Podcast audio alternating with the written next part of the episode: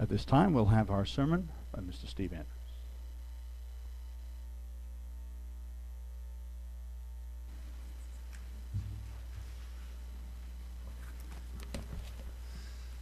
Well, greetings, brethren.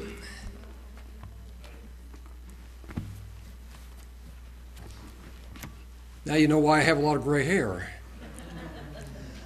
While we were waiting and waiting and waiting this morning, uh, and didn't get the phone call until twelve thirty, although I think she came before that. I think the time was like ten fifty-seven, and they didn't bother to call the grandparents first.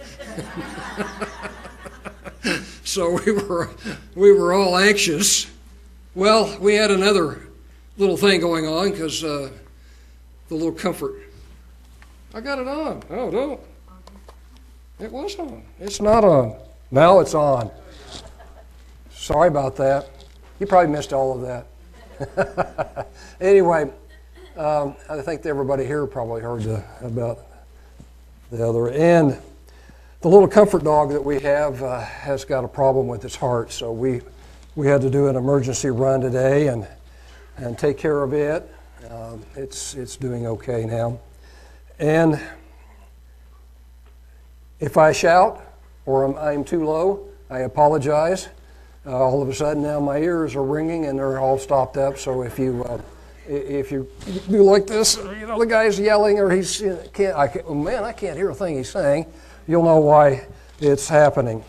Um, as you could tell, it was Hosea. Well, I didn't get it up there, but uh, Hosea is the um, um, kind of the focus today that I would like to to look at. And um, Hosea was not unlike what we are trying to do today. We're commissioned. We're asked to go into the world, preach the gospel. Well, we go into this nation, and Hosea went into his nation of Israel. And they were not unlike our nation today. No, they had a form of religion, they had a government, but they weren't listening to God. They weren't paying attention to what God was telling them. Hosea was commissioned to go and preach and teach and try to get through to them, to make them hear, to make them listen. I've got a Zoetheit's uh, Bible here, the one that uh, has all kinds of commentaries and stuff in it. And it's kind of interesting, the little commentary that he has on Hosea. He says, Hosea began prophesying at the end of a period of material prosperity under King Jeroboam the second. This wasn't the, the first, you know, but Jeroboam was the one that took the northern ten tribes and separated them from the uh, the south, and also created a whole um, new religion for them, um, a whole state government. Everything was different in the northern um, ten tribes. Unfortunately, however, during most of Hosea's lifetime, the people were spiritually bankrupt. Their leaders permitted them to practice idolatry and commit spiritual harlotry against the Lord.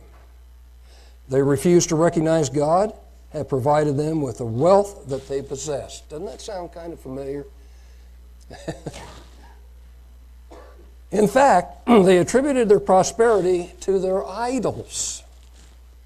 They contributed their prosperity to their idols. You know, when I... When our forefathers came over here and they recognized the beauty and the glory of this nation and all the bounty that was in it, they had to give God credit for the prosperity and all that was here. But that has changed in this nation. These people have become covetous and greedy, oppressing those who were least able to defend themselves. In Hosea, the fourth chapter, uh, this is not, um, you know, it would take a very long time and a lot of Bible studies to go through Hosea. So I've just picked chapter four and just the first six verses. and some thoughts and some commentary and some look at three different things that are said here. Hear the word of the Lord, you children of Israel. And we truly believe that we are, some of us, maybe even descendants of the children of Israel. But nevertheless, this nation was founded on biblical principles, and they should listen to what this word says. For the Lord is contra- has a controversy with the inhabitants of the land, because there is no truth, nor mercy, nor knowledge of God in the land. He goes on to say, by swearing and lying and killing and stealing and committing adultery, they break out, and blood touches blood. Now, that wouldn't be so significant if I hadn't just heard on the radio all of the different things that are happening in this very town. It's so sad. In eight, the first eight days of January of twenty thirteen, they had eight different murder incidents in this city. We begin to see, and, and, and we're not the worst city in, in the United States. I mean, Chicago and, and all the other bigger cities have far greater problems with this than we do.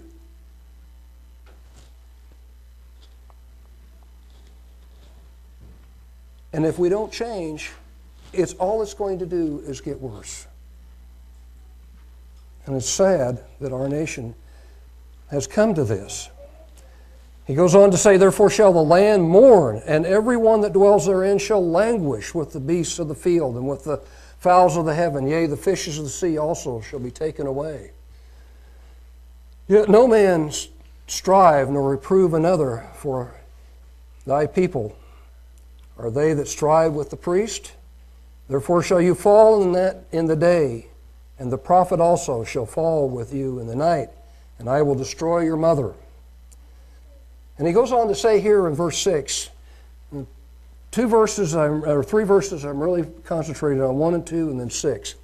He says, my people are destroyed for lack of knowledge, because you have rejected knowledge. I also reject you, that you shall be no priest to me, seeing you have forsaken or forgotten the law of your God. I will also forget your children.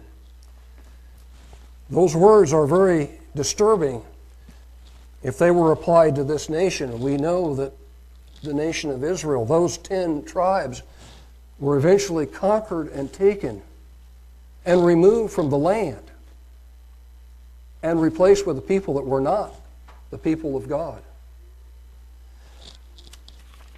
No truth, no mercy, nor knowledge of God. It's interesting.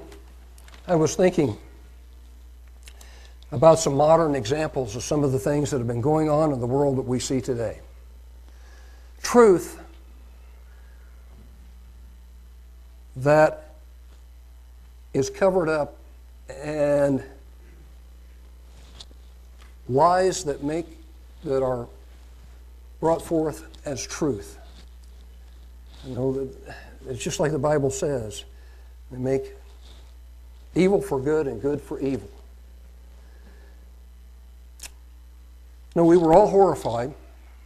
We were all devastated when that guy, that young man, decided to destroy all those young children in that school. And I think all of us mourned for the families, for those children that were just cut down at such an early age. You know what, though? I had to search, well actually I was searching, and I came across two paragraphs, or actually two sentences, that nobody is mourning or crying about, no flags are set at half-staff, and yet I'm wondering if their blood, like the blood of Abel, is crying out of the ground. Did you all know that in the year of twenty twelve, the Planned Parenthood destroyed three hundred thirty thousand lives, that's half of the city of Tulsa. That's half the city of Tulsa. three hundred thirty thousand plus lives. That's one every ninety-four seconds. God can't be pleased with this nation at all. That was very, you know, in comparison. And yet it was devastating, it was horrible. I cried. I, I got down on my knees and prayed for those people. But we don't cry for these unborn children because we've decided that we can now make a lie into truth, and we've all accepted it, haven't we? We are beginning to accept these things, even though it should horrify everyone in this nation that we are destroying our next generation. It's so sad. We've also become complacent in the morals of the society. And it was interesting, I was listening on the radio, and someone made the point that as we accept immorality, it becomes a norm. It becomes a norm. And no longer shocks us or gives us any kind of a, a feeling of, of, of shame. And that's the way this nation is becoming. We know what the Bible says about homosexuality, and yet it's become a norm in this, this society. And as it gets more and more prevalent, it will become more and more easy to accept. And you'll see these couples and walking down the street, and it'll become something that'll be accepted. What's next? Well, it was interesting that somebody is bringing up, especially the psychiatrist, oh, it's okay to have pedophilia because, you know, that should be psychologically accepted. Brethren, these are horrible things. These are abominations that are happening in this nation. And it's beginning to be accepted as norm in our own country because we have rejected, as Israel rejected, the knowledge of God and the truth of God.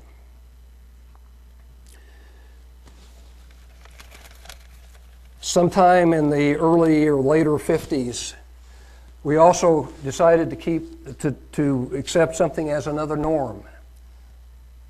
And because of that, we have gradually allowed these things to infiltrate our society because the, the evolutionary, the spread of evolution has also made it acceptable to do those things that are horrible because we're not really created. We don't have a creator. We're just, you know, here. So we, the society now is beginning to move towards the atheistic point of view and towards all of that.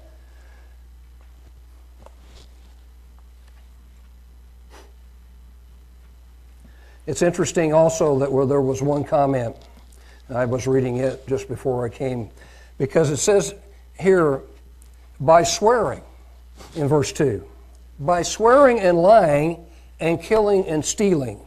All of these are things that are going on in this nation. And it was interesting that one person made the comment, why do we swear anyone in on the Bible today? They put their hand on it and they don't believe what's in it. And I'm not just talking about this president today. Even past presidents who swear to uphold the Constitution and to do the things that they're supposed to do on this book that we all believe in. Why do they do it if they don't believe what's in the book? There's no point. And his point was, well, he would be just as good to put his hand on his daughter and swear on her because he does believe in her. And I thought that was an extremely profound comment on his part. It saddens us. It's hard to, uh, sometimes to swallow. And those things that are going on in our nation sometimes are very difficult. So what about us? What about the way we should feel? What about the way we should think, the way we should act? We should continue to, because we believe in this book. We live by this book. We live by the Word of God. So let's, let's look at those things. Hosea said there was no truth. There was no mercy and no knowledge. Well, I think today there's, because of us and others, there's still truth. And it's being broadcast and it's being uh, preached. But one of these days, they may decide to cut the internet and any other access that, that we have off. You know, we're split, but we can actually get to people because of the internet. We can preach the Word of God because of th- that we can still publish. We can still walk and talk in public about this way, but it's getting harder and harder and more difficult. And what's going to happen years from now? As we accept as normal those perverted things. Brother, we need to embrace this book with our whole heart, and anyone that we see, show forth the example of Jesus Christ in our life. The Bible says, and Jesus said in John the seventeenth chapter, everyone is familiar with these words. There's, and I'm just going through these three points to help us to be reminded of where truth comes from, where mercy comes from, and where the knowledge of God comes from.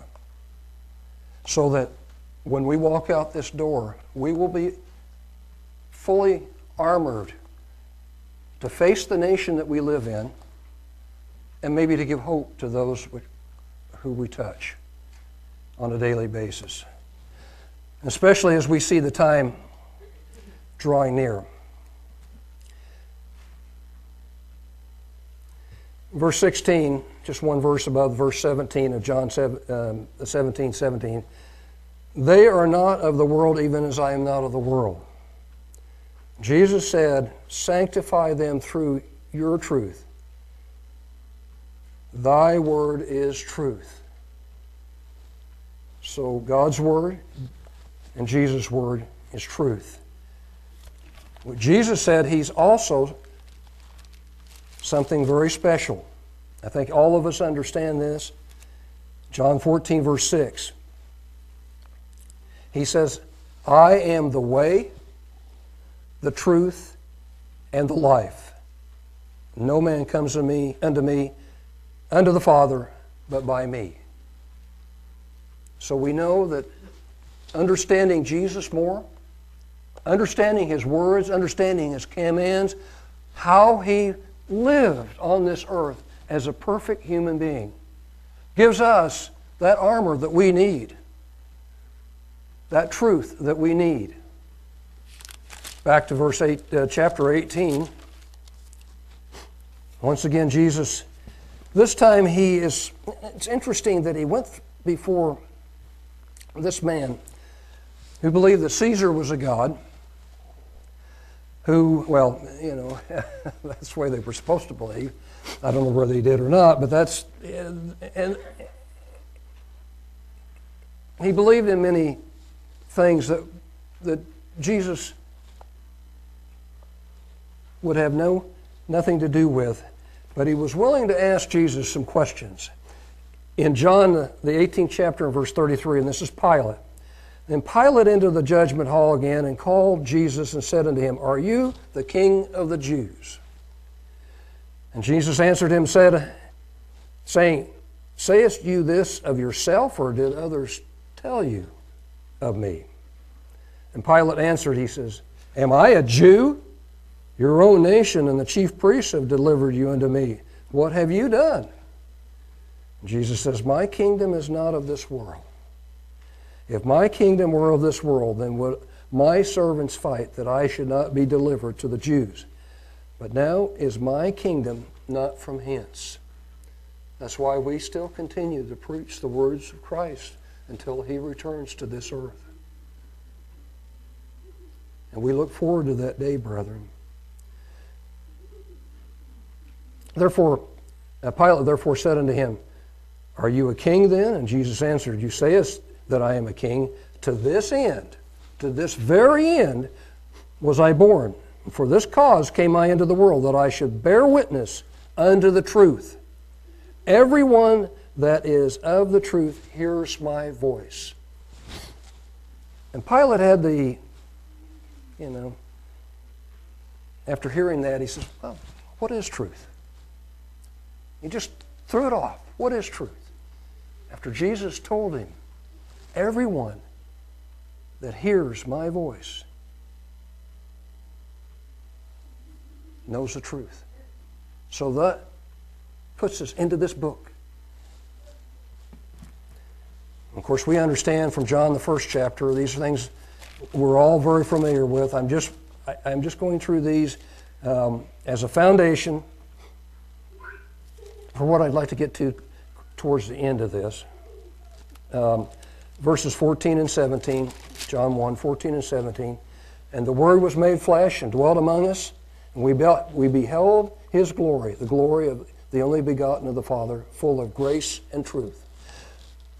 It says He was full of grace and truth. And of course, verse seventeen, For the law was given by Moses, but grace and truth came by Jesus Christ. Grace and truth came by Jesus Christ.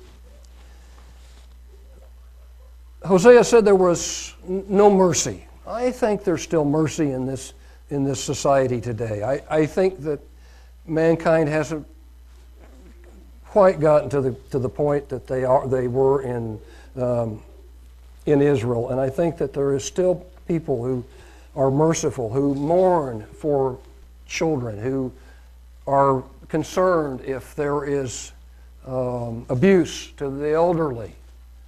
I think that there's still mercy, and that's a good thing. That's a good thing.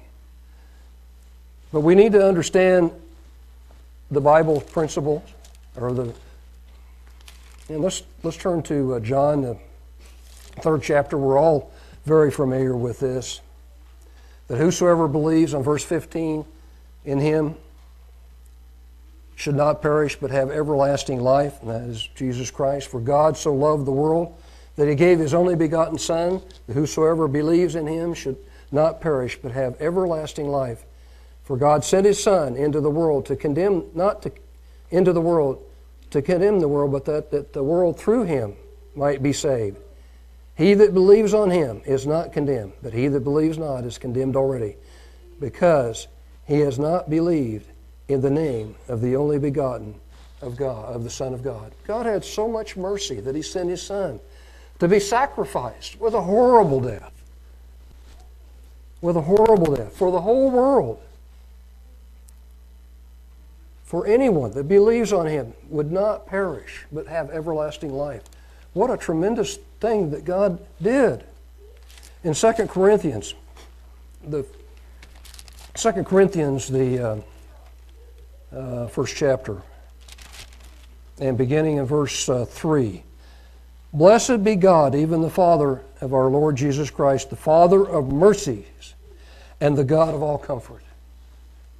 You know, when we, we need comfort, we go to God. When we need healing, we go to God. When we need understanding and, and, and why things happen the way they happen, we have to go to God, who comforts us in all uh, our tribulation, that we may be able to comfort them which are in any trouble by the comfort wherewith we ourselves are comforted of God. So we see that when we're comforted of God, and we receive that comfort from God, we are able to also offer that to our brothers and sisters in Christ, and maybe to others in the world. A kind word, something said that touches another person's heart, because we have the Spirit of God dwelling within inside of us. In Psalms one oh three, which we heard a little earlier here at the la right at the end of it. But let's read just a few verses here about the mercy of God. Beginning in verse eight. The Lord is merciful and gracious, slow to anger, and plenteous in mercy. And I'm sure thankful for that. He will not always chide, neither will he keep his anger forever. He has not dealt with us after our sins, nor rewarded us according to our iniquities. For as the heaven is high above the earth, so great is his mercy towards them that fear him. And he says, as far as the east is from the west, so far has he removed our transgression from us. So we, we come to understand those things of the love and mercy of God for his children. And we are his children. Now, the last, uh, nor the knowledge of God. I, this is the thing I think that's beginning to la be lacking in this society, and this, and and we find that in, in Romans, which we read every time that we come upon this. We read this in Romans because it's so, in Romans the first chapter, because it's so um, applicable to our society and our time today. The day that we live in, this is, this is so, so true. In verse twenty-four it says, wherefore God also gave them up to uncleanness, to the lust of their own hearts, to dishonor their own bodies between themselves, who changed the truth of God into a lie, and worshipped and served the creation or the creature more than the Creator, who is blessed forever. Amen. Those words are so pertinent in today's society. They are so apropos, so um, a part of our understanding of what's going on in this society today. In Philippians, the fourth chapter, I made, I was thinking of this, this verse and how important it is, because we read it and we see the comfort that is in it, in, in, in our meditation and our thinking, in our thinking processes. It says, and the peace of God which passes all understanding, because we have the knowledge of God, because we have the understanding of the plan of God, because we believe and have the faith in God and Jesus Christ. All of those things go together to help us to have the peace of God that's passing all understanding, shall keep your hearts and minds through Christ Jesus. And then he says, finally, brethren, whatsoever things are true, whatsoever things are honest, whatsoever things are just, whatsoever things are pure, whatsoever things are lovely, whatsoever things are, are of a good report, if there be any virtue, if there be any praise, think on these things. Those things which you have both learned and received and heard and seen in me do, and the God of peace shall be with you. Well, we read that. Usually that's like at the end or somewhere in our, our message. And we kind of leave it up in the air, don't we? We don't, we don't take it any further unless we you know, come back for another message later, or we add on to it because of messages. Well, what I'd like to do is I'd like to turn to, to the book of Proverbs, as Solomon was able, through God's Spirit at the time that he wrote this, to expound on Philippians four verse seven and help us to understand those things in a deeper and more profound way. In the few minutes that I have, I don't know whether I'll get through all that I had here, but I'll, I would like to read this, and I'd like for us to, to think, as God has inspired these words for you and I, his children, that we might be inspired in our own lives in this day and age of horrible tragedies, of terrible things going on. There is still peace that can come through the Spirit of God. My son, if you will receive my words and hide my commandments with you, so that you incline your ear unto wisdom and apply your heart to understanding, yea, if you criest after knowledge and lift up your voice for understanding, if you seek her as silver and search for her as for hid treasures, Then shall you understand the fear of the Lord and find the knowledge of God. So there's, there's, a, there's a formulation. There's a formula written in the Bible. Seeking those hidden treasures, looking for them in God's Word. They're there. And being comforted by those and understanding that that brings the reverence and the fear of God, and also at the same time brings the knowledge of God, so that we are able to, to see what's going around us and to be able to, to know God's plan for each and every one of us. For the Lord gives wisdom, out of His mouth comes knowledge and understanding. He lays up sound wisdom for the righteous. He is a buckler to them that walk uprightly. So when our lives are following in the right path, He's giving us understanding. He's giving us knowledge. He's giving us wisdom. He keeps the paths of judgment and preserves the way of His saints. And you are, and we are, His saints. Those are the separated holy ones that God has called at this day and age. You know, down through the ages, God has called His saints, those that He particularly wants in His kingdom. We are it today. And there are many over the world that we don't know. But this is for us to understand. Then shall you understand righteousness and judgment and equity, yea, every good path. It comes from understanding the Word of God. When wisdom enters into your heart and knowledge is pleasant unto your soul, discretion shall preserve you, understanding shall keep you, to deliver you from the way of the evil man, from the man that speaks forward things. Understanding the Word of God keeps us out of trouble. Keeps us out of the troubled situations. You say, I better not go there, because that's not a right place for me to be. That's not a right place for a Christian to be. Now, I don't know what that situation might be, but it's important that, that we have that knowledge and that spirit within us. Who leave the paths of up, uh, who leave the paths of uprightness to walk in the ways of darkness, who rejoice to do evil and delight in the forwardness of the wicked, whose ways are crooked and they are f- forward in their paths. So this is the wicked walking in this world, to deliver you from the strange woman, even from the stranger that flatters with her, wor- with her words, young men, which forsakes the guide of her youth and for- forgetteth the covenant of her God. For her house inclines unto death, and her paths unto, uh, unto the dead. None that go into her return again, neither take they hold of, their pa- of the paths of life, that you mayest walk in the way of good men and keep the paths of the righteous.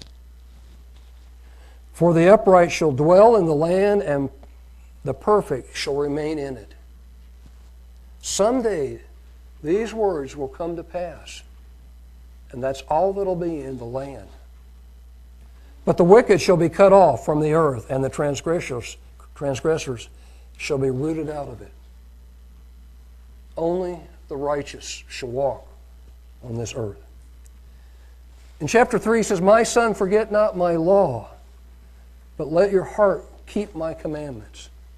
Write those commandments in each of our heart, that as we walk on a daily basis, we remember those Ten Commandments and the commandments of Jesus Christ as He walked on this earth. For length of days and long life and peace shall they add to you. That's a blessing and a promise in the Bible. For length of days and long life and peace shall they add to you. Let not mercy and truth forsake you. Here we are. In the Proverbs, in God's Word, it says, let not mercy and truth forsake you. We should walk with those things in our daily life. Bind them about your neck. Write them upon the tables of your heart. So shall you find favor and good understanding in the sight of God and man.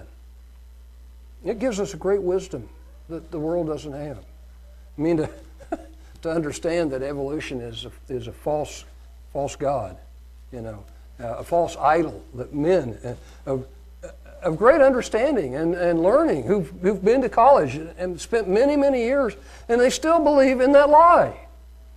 And they won't believe in the things that are so plain from even scientists like that, you know, that have opened their eyes to intelligent design, or ministers that have brought out things in, in creation and helping them to understand. There's a lot of information out there, but if you are in academia and you believe in intelligent design, you're going to get fired. You're going to lose your job. That's just the way it is. And yet God has said that these things are so good. They are so good that they are good for each and every one of us, and they find favor with God and man. Trust in the Lord with all your heart, and lean not on, the, on your own understanding. In all your ways acknowledge Him, and He shall direct your paths. Be not wise in your own eyes. Fear the Lord and depart from evil. It shall be health to your navel and marrow to your bones. Honor the Lord with your substance and with the first fruits of all your increase. So shall your barns be filled with plenty, and your presses shall be burst out with new wine. My son, despise not the chastening of the Lord, neither be weary in His correction. Now, sometimes we go through great trial in our lives. God is always with us. God is always with us. And we will make it through it. For whom the Lord loves, He corrects, even as a father, the, the son in whom He delights. Happy is the man that finds wisdom, and the man that gets understanding. Digging into this book gives us wisdom, gives us understanding, gives us the knowledge of God. It is things that are lacking in this society today. And they are so important as we live our lives. For the merchandise of it is better than the merchandise of silver, and the gain thereof than fine gold. I suspect when we come into the kingdom of God and we look at all the prosperity and all the things that, are, that, that have come upon the nations, what we will find is that the, the Bible will shine forth, and the Word of God will shine forth far brighter, far greater, far more profound than all of the prosperity that has ever, ever been amassed on this earth. And people will look at it, and you know, especially those that will come up in that second resurrection will look at it and say, if I'd have known that, I would have given everything that I could have to understand that word. They will. Because their eyes will be open and they will see how important this book was.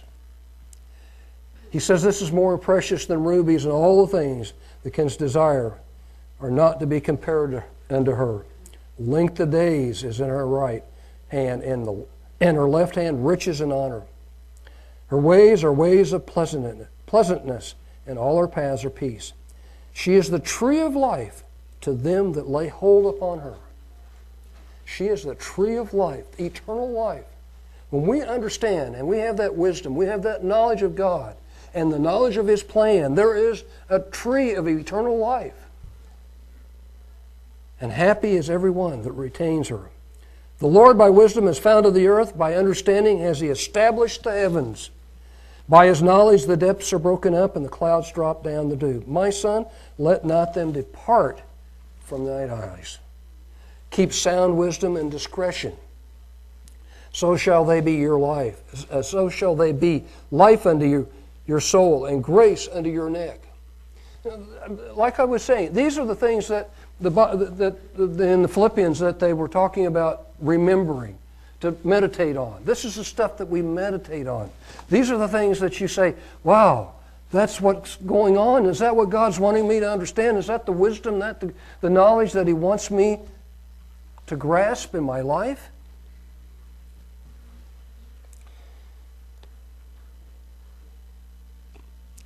Then shall you walk in the way, of, uh, way safely, and your foot shall not stumble.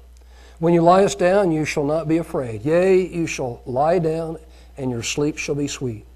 Be not afraid of sudden fear, neither of the desolation of the wicked, when it comes. For the Lord shall be your com- uh, confidence and shall keep your foot from being taken. Well, what I look forward to is being one of those that comes down with Christ at that day, and that we win over the wicked on this earth. And there will be no fear as a spirit being as we bring this government into the, you know, to the hands of, of Jesus Christ. As we provide, you know, we, we are the warriors that help to bring that about. Without no good, with, withhold not good from them to whom it is due, when it is in the power of your hand to do it. Say not unto your neighbor, go and come again, and, to, and, and tomorrow I will give you when you have, have it by you. Despise, uh, devise not evil against your neighbor, seeing he dwells securely by you. Strive not with a man without cause, if he have done you no harm. Envy you not the oppressor, and choose not, uh, choose none of his ways. For the forward is an abomination of the Lord, but his secret is with the righteous. The curse of the Lord is in the house of the wicked, but the blessings, but he blesses the habitation of the just. Believe that, brethren. I mean, sometimes we go through trials and tribulations, and we wonder if God is really, you know, helping us. But believe the words that are in God's word. Have faith that God is with you. And he'll bring you through a trial or tribulation. He'll bring you through a test. And he'll bring you out of it. And he will increase your faith and your confidence in him. Surely he scorns the scorners, but he gives grace unto the lowly. He scorns the scorners, but gives grace unto the lowly. The wise shall inherit glory, but shame shall be the promotion of fools. And the whole book of Proverbs is the same way. I mean, we just wrote, read two chapters, but we came up with so much wisdom out of just two chapters in the book of Proverbs.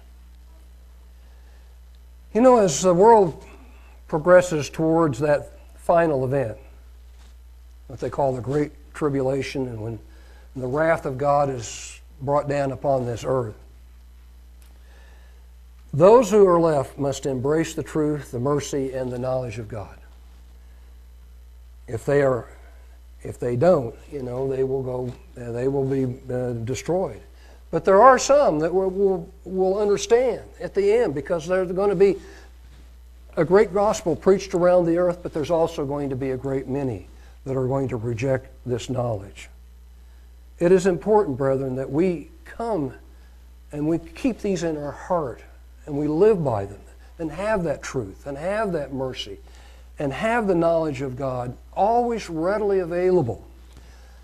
I, uh, when uh, Art was reading the uh, uh, in uh, twenty-one in verse eight about the fearful and believing, I happened to notice the verse up before it, and uh, so I wanted to finish up with that so encouraging and beautiful verse in in Revelation twenty-one.